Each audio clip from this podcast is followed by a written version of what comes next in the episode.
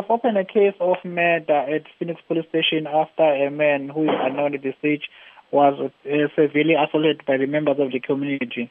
It is alleged that on Tuesday afternoon, the community members who were angry, they caught this man and they allegedly assaulted him.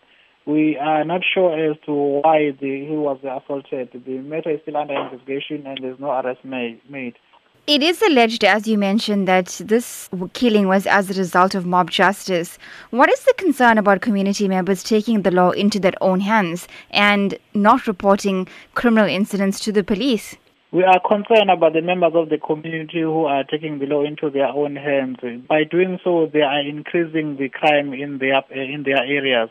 That is why we are appealing to them that if they know about anyone who might have been involved in any criminal activities, they must report that person to the police so that the police will investigate and charge that person. On the other hand, could this incident be as a result of people saying that they are fed up of crime in their communities?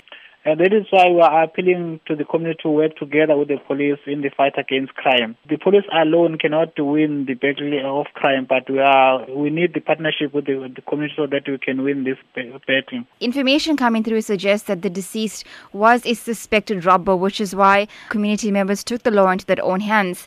Do we know if there's any truth to these allegations? We are not sure whether there was any case that was reported as the community are alleging that the suspect was uh, involved in a robbery case. But whoever who was robbed or who's, uh, who knows about that robbery, they must please come forward and report that incident so that that matter will also be investigated.